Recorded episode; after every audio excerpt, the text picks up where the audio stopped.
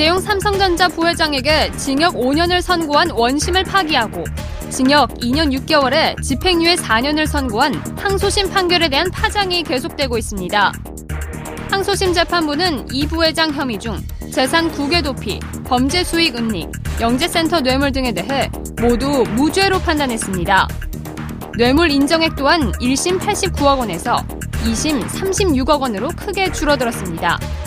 이 같은 항소심 재판부의 판단에 정치권의 반응은 엇갈렸습니다. 더불어민주당은 국민의 눈높이에 부합하지 않는 판단이라며 유전무죄, 무전유죄 적폐가 아직도 살아있다는 우려가 또 나오는 현실이 매우 안타깝다고 전한 반면 자유한국당은 법원의 현명한 판결에 경의를 표한다며 여론몰이 수사와 정치적 수사가 다시는 있어서는 안 될 것이라고 강조했습니다. 한편 평창 동계올림픽 개막이 이틀 앞으로 다가왔습니다. 하지만 북한 만경봉호 입항, 8일 건군절 열병식 개최, 미국 펜스 부통령의 강경한 대북 메시지 등의 이슈가 맞물리면서 정치권의 논쟁은 여전히 뜨겁습니다. 이슈 파이터 두 번째 순서인 여의도 파이터에서는 더불어민주당 박용진 의원, 자유한국당 정태옥 의원과 함께 정치권 이슈를 짚어봅니다.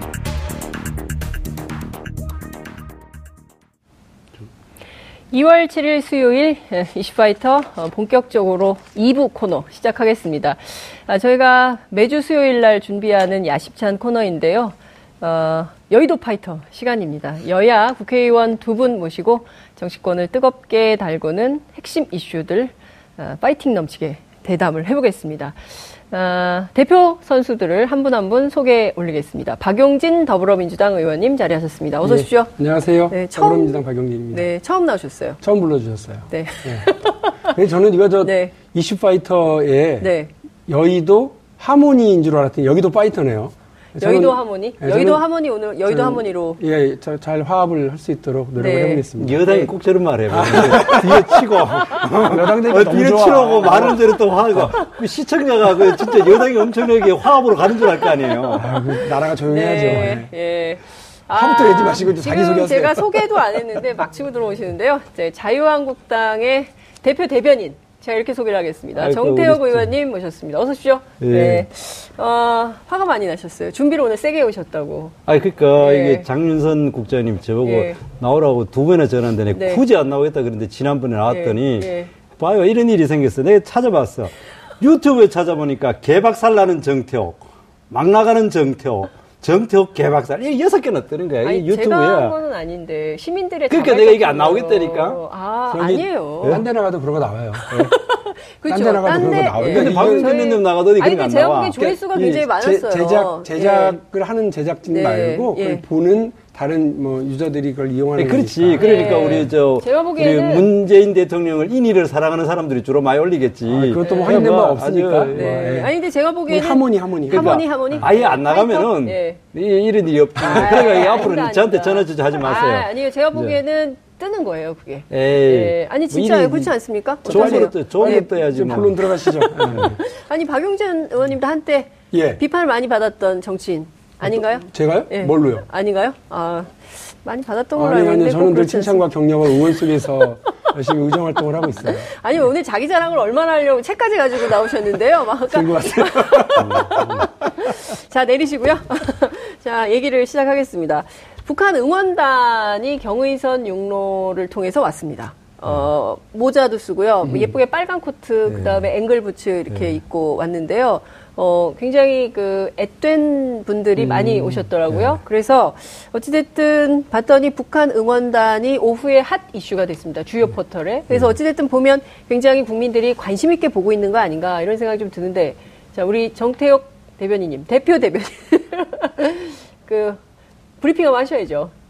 응원단 온 것에 대한 브리핑 아니, 먼저 그, 듣겠습니다. 원래 저는 이제 진홍색을 좋아합니다. 자유한국당 색깔이라가. 그래. 근데 이 색깔론? 예, 색깔론. 시작하자마자 색깔론 으로 시작하는데. 네. 근데 그, 아, 그 이번에는 여러 가지 많이 유감입니다. 야. 사실은 평창 올림픽이 우리가 정말 그, 어, 진보와 보수를 아우르는 정권들이 노력해가지고 따가지고 엄청난 돈도 들었어요. 한 10조 넘게 돈을 들여가지고 만들어갔는데 네. 지금 현재는 거기에 대한 이야기는 없고 오로지 북한 사람들이 그냥 다 점령해버리는 오늘도 그 북한 뭐 사실 자기들은 응원단이지만 제가 보기엔 체제, 체제 선전 요원들인데 그 양반들이 오니까 이 보통 이제 언론에 있는 그 댓글이나 이런 게 전부 다 글러가가지고 우리가 원래 해야 되는 어, 올림픽에 대한 이야기는 아예 싹 죽어버렸어요. 그렇기 때문에 이 정부는 그거를 노렸는지는 모르겠지만은 굉장히 이 잘못된 방향으로 가고 있다. 실제로 지금 우리의 그 지금 국제적인 정세에 있어 가지고는 북핵에 대해서 이걸 어떻게 폐기를 할 것인가에 대해서 진지하게 논의를 해야 되고 올림픽은 올림픽 다운 이야기를 해야 되는데 이 두 개가 어지중간에 섞여 가지고 어 북핵 폐기에 대한 이야기는 죽어버렸고 그냥 미녀 그 북한 체제 선전 요원들이 모든 언론을 어, 독점해버린 이 현상은 매우 바람직하지 않다. 저는 그렇게 생각합니다. 네, 뭐, 언론, 예. 네. 한 가지는 바로 잡아야 될 것 같은데요. 올림픽에서 무슨 북핵 얘기를 해요. 그러니까 그 우리 우리나라가 그러니까 올림픽 정신은 세계 평화 때문에 올림픽이라는 게 이제 시작이 된 거고요. 또 올림픽에서는 정치 선전 혹은 이제 정치적인 것을 드러낼 것들은 그 올림픽 정신에 의해서 못하게 되어 있어요. 음. 그래서 심지어는 우리가 뭐 그 독도 세레모니 축구할 때 그거는 이제 피파 정신에 의해서 못하게 되어 있고 우리가 골 세레모니 할 때 딱 우통 벗었는데 거기에 태극기가 있다거나 뭐 혹은 무슨 저 정치적 선전 일본은 반성해라 역사를 잊은 민족에게 미래는 없다 이런 거 하면 바로 징계 이게 왜 그러느냐면 이 올림픽 정신이라고는 화합과 갈등을 가능하면 잠재우기 위한 공간에서 북핵 문제 정치적인 소재를 왜 안 다루냐라고 얘기하시는 건 적절치 않은 것 같아요. 이제 그리고 인천 아시안 게임 때 물론 우리 자유한국당이 여당일 때죠. 이제 그때 북에서 어, 정치 선전단 어, 내려올 때 환영하셨고 또 북에서 여러 그 저기 북핵을 뭐 체, 그, 그 체제를 유지하고 앞장서는 사람들 뭐 서열 2위, 3위, 뭐 황병서 뭐 이런 사람들 다 내려올 때도 다 환영하셨고 반겨주셨고 그러셨던 자유한국당이 야당 됐다고 그렇게 그 남북 관계가 좀 좋아지는 거에 대해서 그렇게 마치 시샘하는 사람들처럼 이 판이 깨졌으면 좋겠다고 하는 사람들처럼 하면 안 된다. 평창 올림픽이 성공하길 바라는 작게는 평창 그리고 조금 넓게는 강원도, 더 크게는 우리 대한민국, 더 크게는 세계 세계의 모든 시민들이 평창 올림픽이 잘 되길 바라고 남북 관계가 이번 기회를 통해서 개선되기를 바라는데 유독 자유한국당만 그러느냐 이런 거죠. 이런 문제는 자유한국당이 조금 더 좀 좀 쓰세요. 이렇게 인심을 좀 쓰시고 여유를 좀 가지시고 그러셨으면 좋겠어요. 음. 여당이다 생각하시고 이럴 때는. 음. 네, 지금 아까 올림픽 정신을 이야기했는데 지금 사실 이번에 평창 올림픽에 북이 참여하는 뭐 초청이라고 이야기하는 게 정확히 맞겠죠. 가장 중요한 이유는 어, 북핵 폐기를 하는 온 세계가 제재와 압박을 가하고 있는데 그 뭐 이 정부 생각에는 문재인 대통령 생각에는 북한과 아, 올림픽에 참가하는 걸 논의함으로써 대화를 함으로써 결국에는 북핵 폐기를 위한 군사회담까지 가자. 그렇게 이제 남북 간의 긴장을 완화하자면 그게 목적이었을 거라고 생각을 합니다. 근데 현실적으로 나타나는 거는 북핵을 폐기하는 건 아까 얘기한 말대로 끽소리도 못하고 오히려 어, 우리가 북핵에 대비한 한미 군사 훈련만 중단되고 그러면서도 부, 불구하고 북한에 대해서는 열병식 같은 거는 더해가지고 내일이지 않습니까? 내일 열병식에 40년 동안 하지 않던 열병식을 4월 25일 하던 열병식을 2월 8일 날 옮겨가지고 대규모 군사 퍼레이드를 하는 거 그건 맞지 않지 않느냐. 그리고 이거를 그 뭐 북한이 오는 거에 대해서 저 남북일에 화합하는 걸 시샘한다 그렇게 표현하면 안 되고 그 옛날에 그때 분위기하고 지금 분위기가 많이 다르지 않습니까? 2010년 대 이야기하고 그 지금은 어, 그 이후에 우리가 4차 핵실험하고 5차, 6차 세 번 실험이 있었지 않습니까? 그 핵실험이. 그리고 또 미사일 개발하고 이래가 국제적인 제재와 압박이 강력하게 가해질 때하고 그리고 국제적인 분위기에서도 그때는 미국 오바마 정부 같은 경우는 전략적 인내라 해가 그걸 사실상 네. 용인하는 분위기였거든요. 음. 그렇기 때문에 그를 지금하고 좀 달리 봐야 된다 이렇게 저는 생각합니다. 지금 시청자 의견이 하나 들어왔는데요. 네. 리 2001님이 뭐라고 질문 주셨냐면 남북 간에 할 수 있는 교류는 뭐든지 해서 북한 개방으로 유도해야 되는 거 아니냐. 음. 북한이 개방으로 나오게 하기 위해서 유도를 좀 해야 되는 거 아니냐. 이렇게 질문이 왔거든요.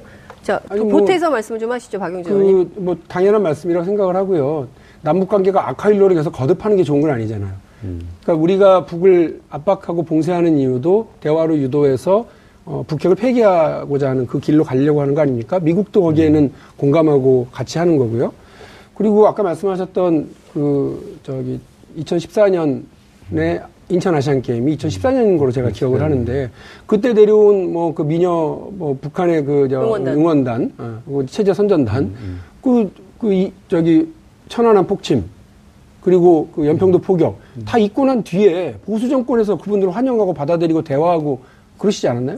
지금 그거를 그 자꾸 이렇게 아닌 것처럼 얘기하실 필요 없어요. 저 그때 잘했다고 생각한다니까요. 아니, 그때 잘하셨으니까 잘하셨으니까 남북 관계에서 주도권을 주려고 그러고 뭔가 좀 끌어들이려고 하고 그래서 북이 꽁꽁 들어가 가지고 그 안에서 계속 핵, 핵 다듬고 미사일 다듬고 이렇게 하지 않고 대화의 장으로 끌고 나오도록 하는 것이 되게 중요한 거잖아요.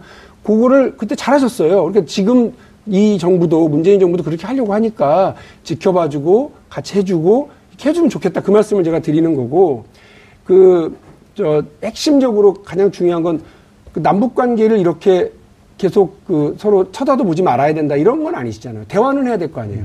그렇죠? 그러니까 대화를 하기 위해서 다양한 채널, 다양한 방법, 다양한 기회를 만들어 가려고 그러는 건 정부가 해야 될 최대 의무라고 저는 생각을 해요. 거기에 대해서 조금 이렇게 좀 잘해라. 이렇게 좀 잘하면 더 좋겠다라고 말씀해 주시는 건 정말 감사하고 좋은데 왜 그런 걸 하느냐. 라고 이야기를 하는 건 제1야당, 그것도 얼마 전까지 집권 여당이었던 제1야당이 하신 말씀은 좀 아니지 않냐. 그리고 음. 평창 올림픽이에요. 자꾸 평양 올림픽, 평양 올림픽. 음. 그러셔서 어, 그러진 않았으면 좋겠다 예, 생각이. 그 구체적으로 이야기해 볼게요. 그 대화와 교류를 많이 해가지고 북한을 좀 더 개방화시키는 건 굉장히 찬성합니다. 그렇게 해야 된다고 생각합니다. 그런데 지금 현재 그 제재와 압박, 지금 현재 사실 북한이 교류로 나온 거는 뭐 우리 집권 여당에서는 달리 생각할지 몰라. 저희들은 그렇게 생각합니다. 국제적인 제재 압박이 워낙 강하니까 거기에 대해서 좀 그 비집고 나오려고 그래서 그 이 이 미국이나 미국의 제재 압박이 강도가 높은 데다가 특히 중국까지 거기에 가세하니까 이 사람들이 못 견디가 지금 어, 그 중에 가장 약한 고리인 문재인 정부를 그 대화의 그 창구로 해가지고 나왔다고 생각을 합니다.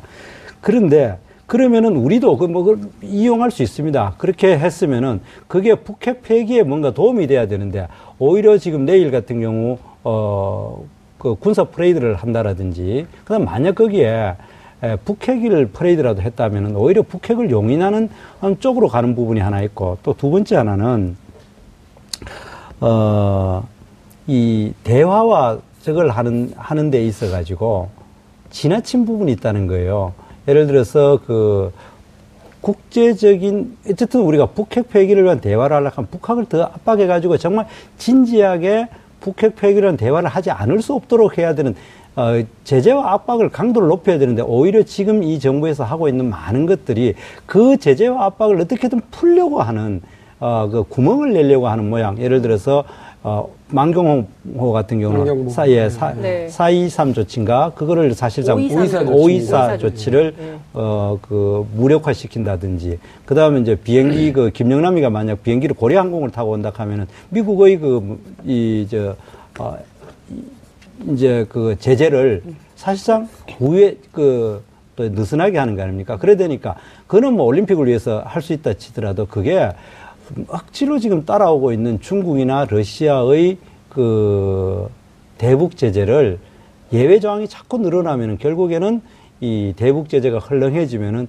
결국 이 정부가 진정으로 원하는 대화를 통한 한반도 평화 정착에도 굉장히 나쁜 영향을 준다. 저들은 그런 생각을 가집니다. 아니, 저는 그 자유한국당의 논리가 잘 이해가 안 되는 음, 게요. 아까 대화에는 찬성한다고 하셨어요. 네. 그러니까 원칙을 가지고 원칙을 가지고 아니, 대화를 하려면 어떻게 해야 돼요? 어떻게 만나야 될 거 아니에요. 음. 헤엄쳐오라고 그래 이 추운데?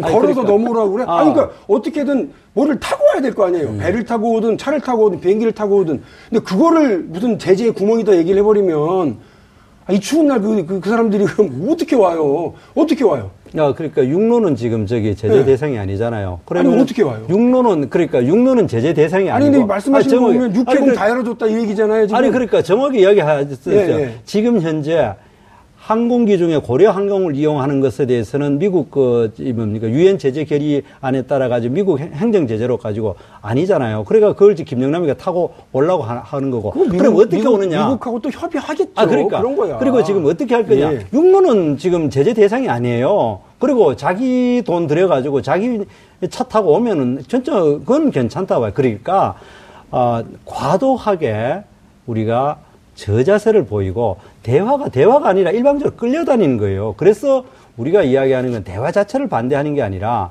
너무나 이 뭡니까 북한에 대해서 양보를 많이 하고 있다 이걸 지적하는 거예요. 자, 음. 제가 몇 가지 사실관계가 예. 틀린 내용이 있어서 예. 그거는 제 시청자들을 위해서 좀 바로잡고 넘어가겠는데요. 2014년에 이제 북한에서 응원단이 왔다고 박용재 의원님 말씀하셨는데 2014년에 북한 응원단은 오지 않았고요. 음. 북한 선수를 응원한 것은 새누리당 예. 의원들이었습니다. 그러니까 북한 선수 응원단은 새누리당이었던 거고요. 아시안 부산 아시안 그렇죠. 그 2005년 아니요. 응원단이 온 것은 2005년 인천 예. 아시아 육상 선수권 대회에서 음. 온게 맞습니다. 마지막이에요. 그러니까 사실상 2005년 그 이건 2014년 그렇죠, 아시안 게임 때 네, 황병서, 최룡해, 그다음에 네. 그 누구죠 한 명이 더 왔는데 그 세 명이 왔고 그게 2014년이고요. 그러니까 응원은 어, 그때 새누리당이 했었던 거고, 이제 자유한국당이 전신이죠. 그리고 2005년에 왔었던 거고요. 그리고 오이사 조치. 음. 오이사 조치는 2010년 그 3월에 있었던 천안함 음. 사건에 대해서 북한의 책임을 물어서 이제 2000, 5월 24일 날 내린 우리 측의 대북 제재 조처인데, 에, 북한의 선박, 북한의 선박의 남한 해역 운항을 전면 불허했던 음. 조치입니다. 그러니까 그밖에 다른 제재 대상과 관련해서는 한미 간에 혹은 또 국제사회의 유엔의 음. 제재에 따라서 해야 되는데 그 육로는 음. 말씀 주신 대로 제재 대상은 아닌 것이고요. 그러니까 네. 지금 걸어오느냐 그런데 네. 진짜 육로로 차 타고 오면 전혀 문제가 안 됩니다. 그러던데 지금 문제는 굳이 그거를 망경모호를 타고 오려고 한다라든지 그다음 만약에 김영남 아, 국가주석인가 그 분이 그 양반이 올 때. 최고인민회의 아, 예. 상임위원장입니다. 예. 그분이 예. 올때 굳이 고려항공을 타고 온다고 하는 아직 뭐 그것까지는 결정이 안 됐고 요구도 아직 안 왔는데.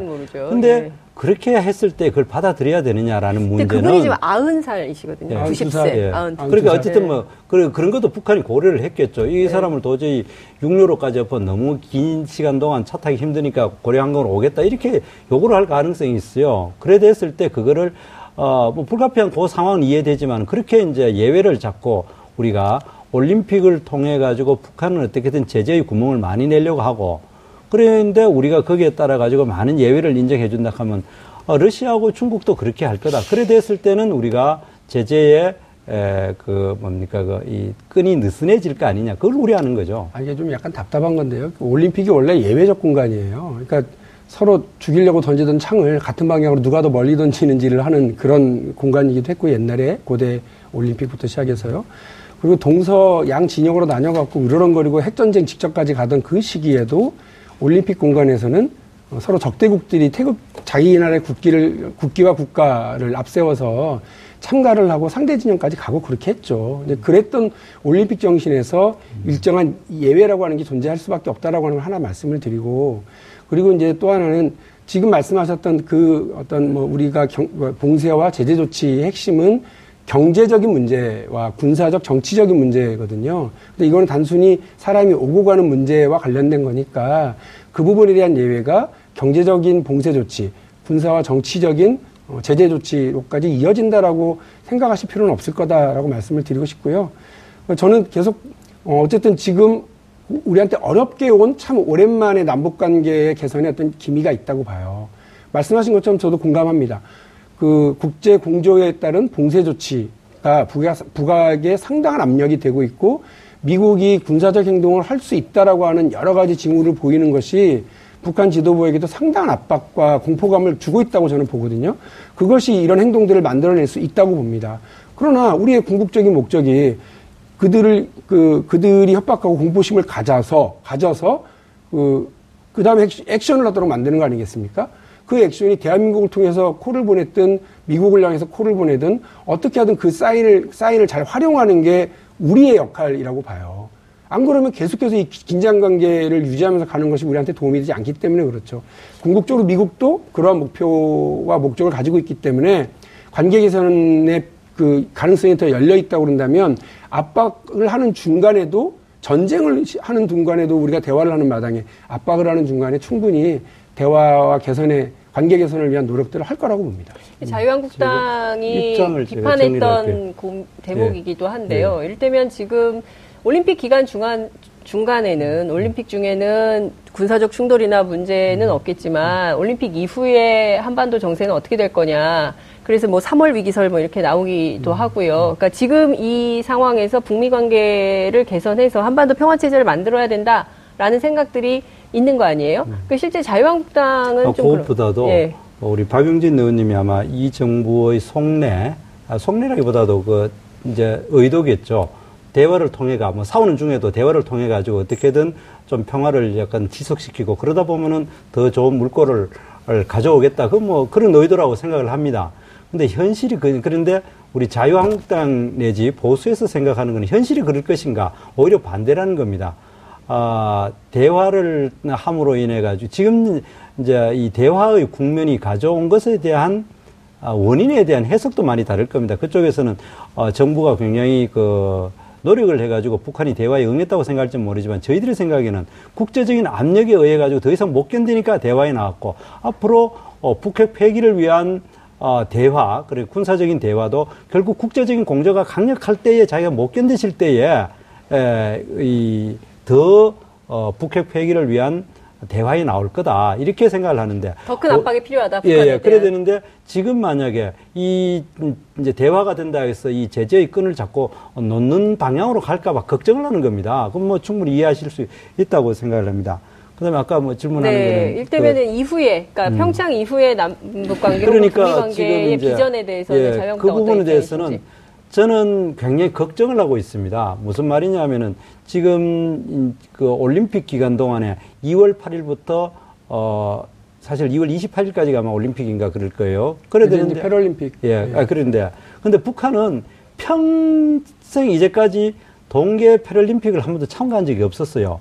없었는데 자기들이 먼저 참가하겠다고 부탁도 안 했는데 올림픽에서 올림픽 조직에서 부탁도 안 했는데 자기들 하겠다고 나온 게 그 이유가 뭐겠습니까? 그러면 그 3월 18일까지 패럴림픽 끝날 때까지는 어, 공격하지 말아 달라라든지 뭐 이런 입장일 거예요. 그 때문이라고 저는 해석해요. 왜냐면 이제까지 한 번도 참석을 안 하던 거를 왜 자기가 또 어, 참석하라고 공문도 아직 제대로 안 보냈는데 이번에 하겠다고 통보까지 왔는 건 3월 18일까지 네. 됐는데 공문도 안 보냈는데 예. 아, 그건 팩트 확인을 네. 못 했습니다. 어쨌든 네. 그래 자기들이 먼저 오겠다고 한 거는 그건 사실입니다.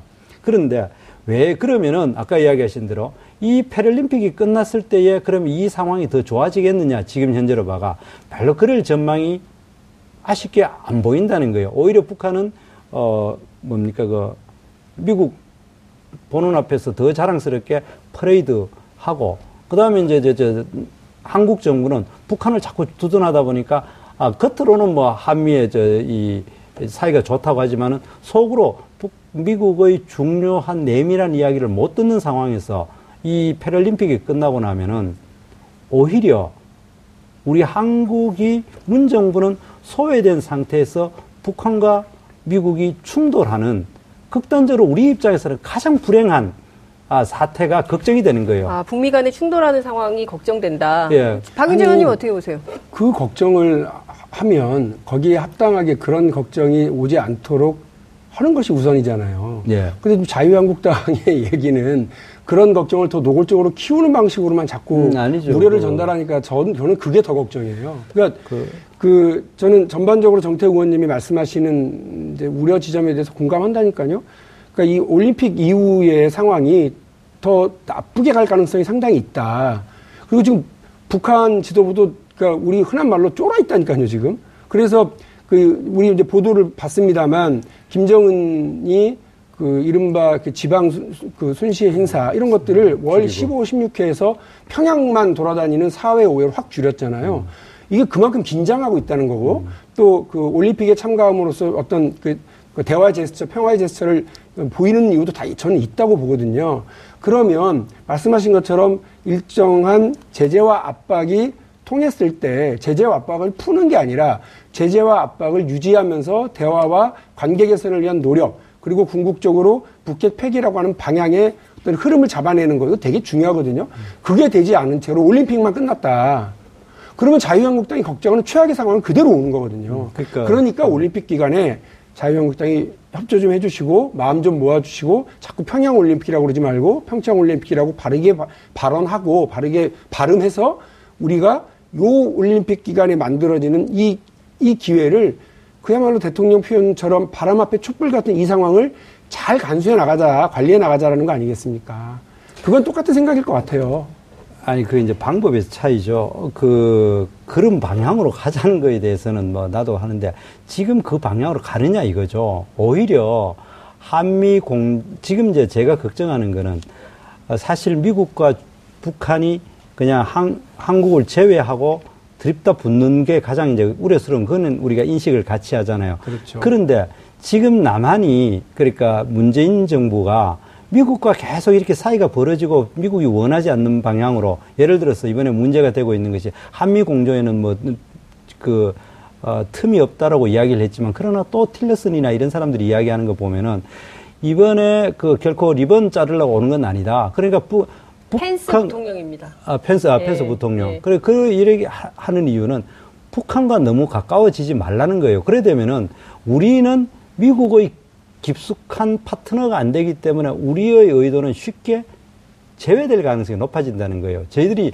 자유한국당에서 이야기하는 거는 오히려 미국과 적극적으로 동조를 함으로 인해 가지고 어 첫 번째 그 북한이 아까 말대로 쫄듯이 정말 진정한 북핵 폐기 내지 그 국제 사회로 나올 수 있는 압박이 필요한데 오히려 그거를 어 끈을 느슨하게 하는 거기에 대해서 우리가 우려하는 네. 거고 네. 그다음에 이제 지금 예. 네. 뭐 아마 아까 했던 이야기를 내가 네. 반성이기 때문에 반복하는 거니까 중요한 것은 어, 평창 이후에 한반도의 평화 체제를 음. 만들어가기 위해서 박용진 의원께서는 자유한국당도 적극적으로 어, 동조해서 여의도 하모니 음. 방식으로 평화 올림픽을 만드는데 했으면 좋겠다 이런 당부의 얘기를 하고 있는 건데요. 시, 시간이 없어요. 9분 23초 지나고 있어서 음. 남북 관계 얘기만 다 해도 지금 모자른 시간이긴 음. 한데 네, 어제 하나만 네, 알겠어요. 하나만. 네. 네. 하나만 더. 네. 네. 그런데 이제 이번에 아니 이거는 뭐 그 정치적인 정치 군사 아, 외교적인 문제고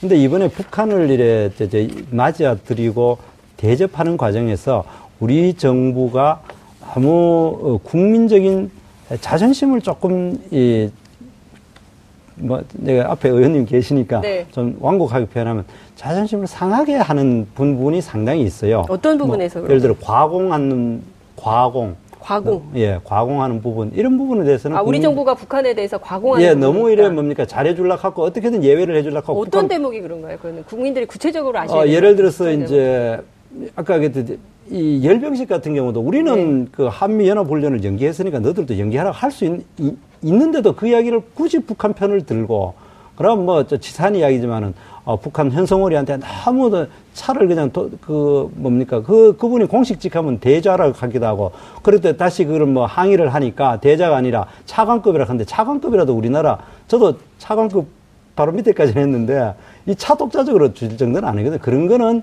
우리가 너무 과도한 거 아니냐. 그리고 또 단일팀을 하는 데 있어도 좀 젊은 사람들의 뭐 네, 저희가 그러면 그런 지적을 받아들여서 예, 예, 예. 어, 과공 비례 상황을 음. 만들지 않도록 노력할 테니까 자유한국당도 저희 우려를 받아들여서 예. 자꾸 평양 올림픽이다 이러면서 그러지 마시고 음. 화합하는 모습을 좀 같이 보여줬으면 예. 좋겠어요. 박용진 예. 의원님 오늘 거의 당 대표급으로 말씀하시네요. 우리 박용진 의원님 같은 네? 이렇게 또 유연하신 분들이 네. 이 민주당을 이끌면 얼마나 좋겠습니까? 아, 그래요? 과공이십니다. 과공이시라고 바로 말씀하십니다.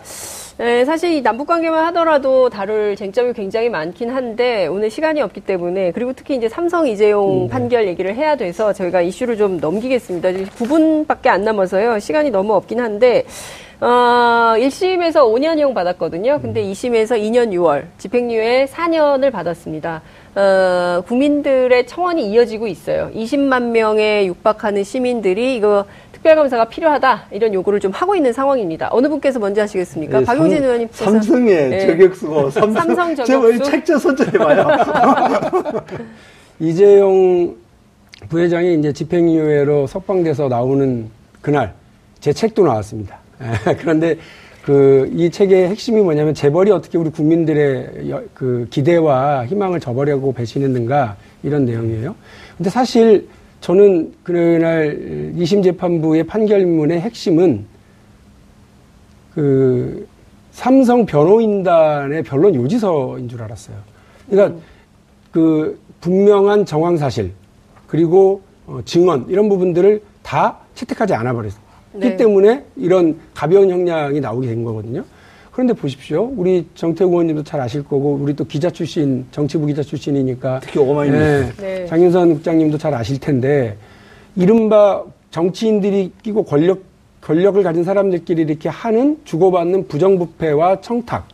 이런 고리가요, 은밀하게 이루어지잖아요.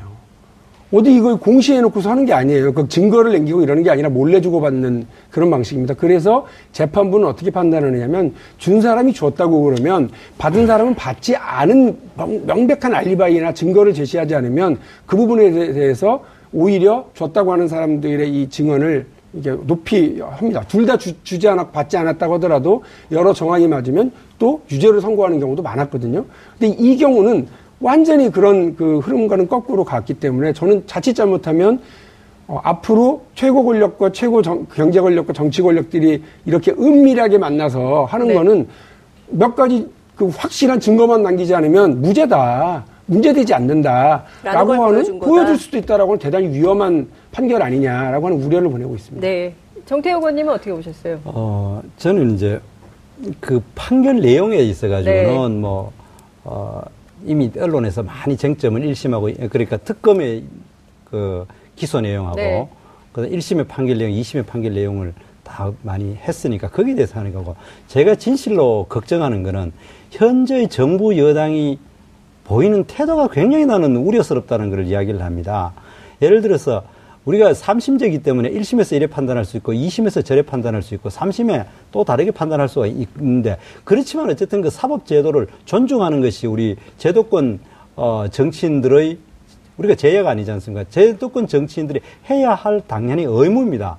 그리고 특히 집권 여당은 불만이 있더라도 판결에 대해서 그거를 노골적으로 저런 이야기를 하면 안 됩니다. 구체적으로 이야기하면은 지난 그 파, 작년 8월 25일 날 1심에서 어 이재용 음, 그 부회장이 유죄를 그것도 5년 실형을 이래 받을 때에 김현 대변인 내가 찾아왔습니다. 서면 브리핑에 법과 원칙에 따른 판결을 이재용 부회장은 존중하고 국민께 사과하라 이렇게 아주 환영한다까지 이야기를 했습니다.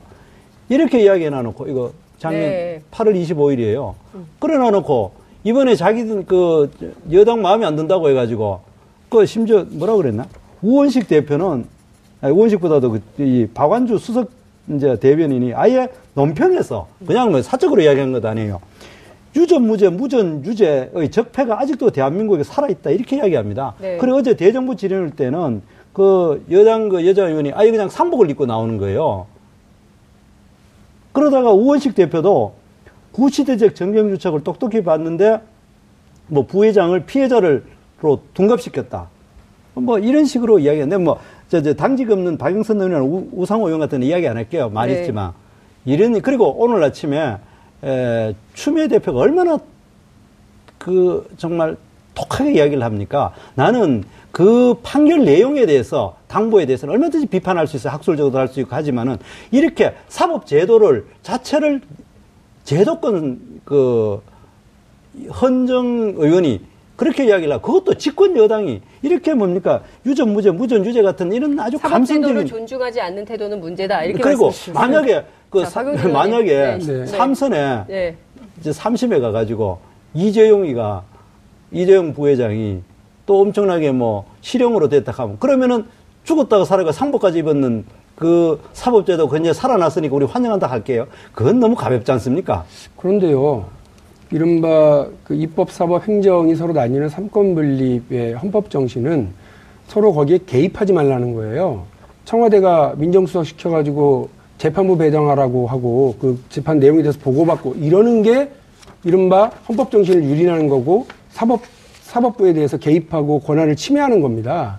근데 그런 거를 누가 했어요? 바로 지난번에 자유한국당의 그 전신 예? 새누리당 정부 박근혜 정부의 선거예요. 이런 거 하지 말라는 거지. 재판 결과에 대해서 논평하고 그거에 대해서 옳다 그리다를 얘기하는 건 온 국민의 권리입니다. 아니 그거를 왜 못해요? 할 수 있죠. 아니 제가 볼 때는 경악을 금치 못할 그런 판결에 견의를 표하고 있는 자유한국당 대표도 제가 볼 때는 저거 좀 문제가 있는 거 아닌가 싶거든요.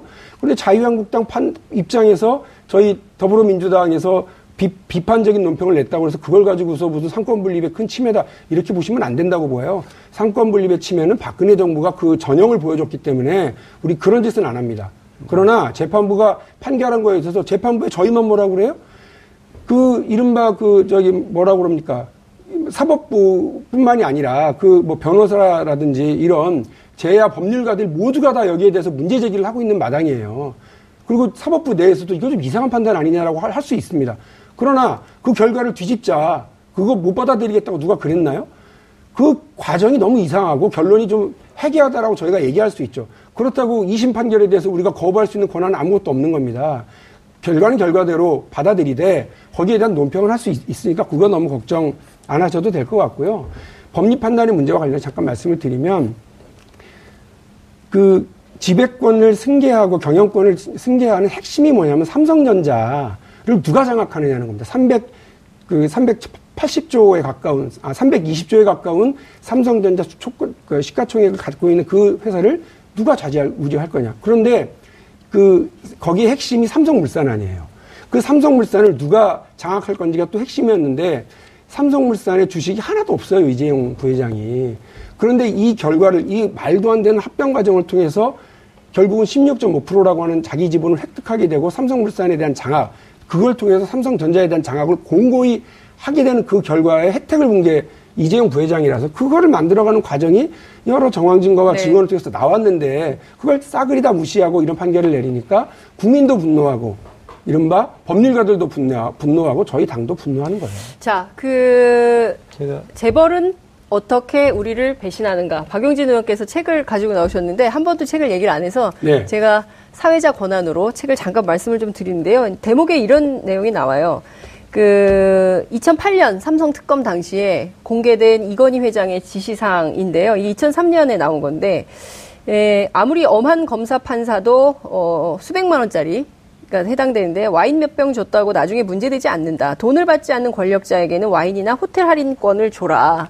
그리고 실제로 김용철 변호사가 겪은 건데 대법관한테 150만 원짜리 굴비 세트를 주고 이걸 대법관이 받겠냐 했는데 실제로 굴비 잘 먹겠다고 말씀드려라 라는 얘기를 들었다는 거거든요. 그렇기 때문에 사법부에 대한 불신이 음. 굉장히 많이 있는 거고요. 이번 판결에 대해서도 시민들이 분노하는 측면이 있는 것은 아닌가 라는 음. 질문을 좀 드려보겠습니다. 그러니까 아니, 시간이 다 됐네. 큰일인데 짧게만 말씀 네. 부탁드릴게요. 그 아무래도 우리 자유한국당 입장, 자유한국당 입장에서는 네. 우리가 원하지 알겠습니다. 않는 그 결과가 났을 때 기본적인 네. 논평에 한번 보십시오. 네. 우리는 사법부의 판단을 존중한다 정도였습니다. 이렇게 알겠습니다. 막 유전 무죄 무전 유죄 이러시기도 않고. 알겠습니다. 그리고 의원님 지금 시간이 끝났기 때문에요. 아무래도 다음에 한 번 더 나오셔야 될 것 같습니다. 2월 7일 수요일 장윤선의 이슈파이터 여기서 마무리하겠습니다. 시청해주신 여러분 대단히 감사합니다. 고맙습니다. 예, 수고하셨습니다.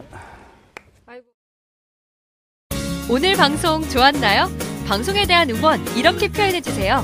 다운로드하기, 댓글 달기, 구독하기, 하트 주기. 더 좋은 방송을 위해 응원해 주세요. 다운로드하기, 댓글 달기, 구독하기, 하트 주기. 기억하셨죠?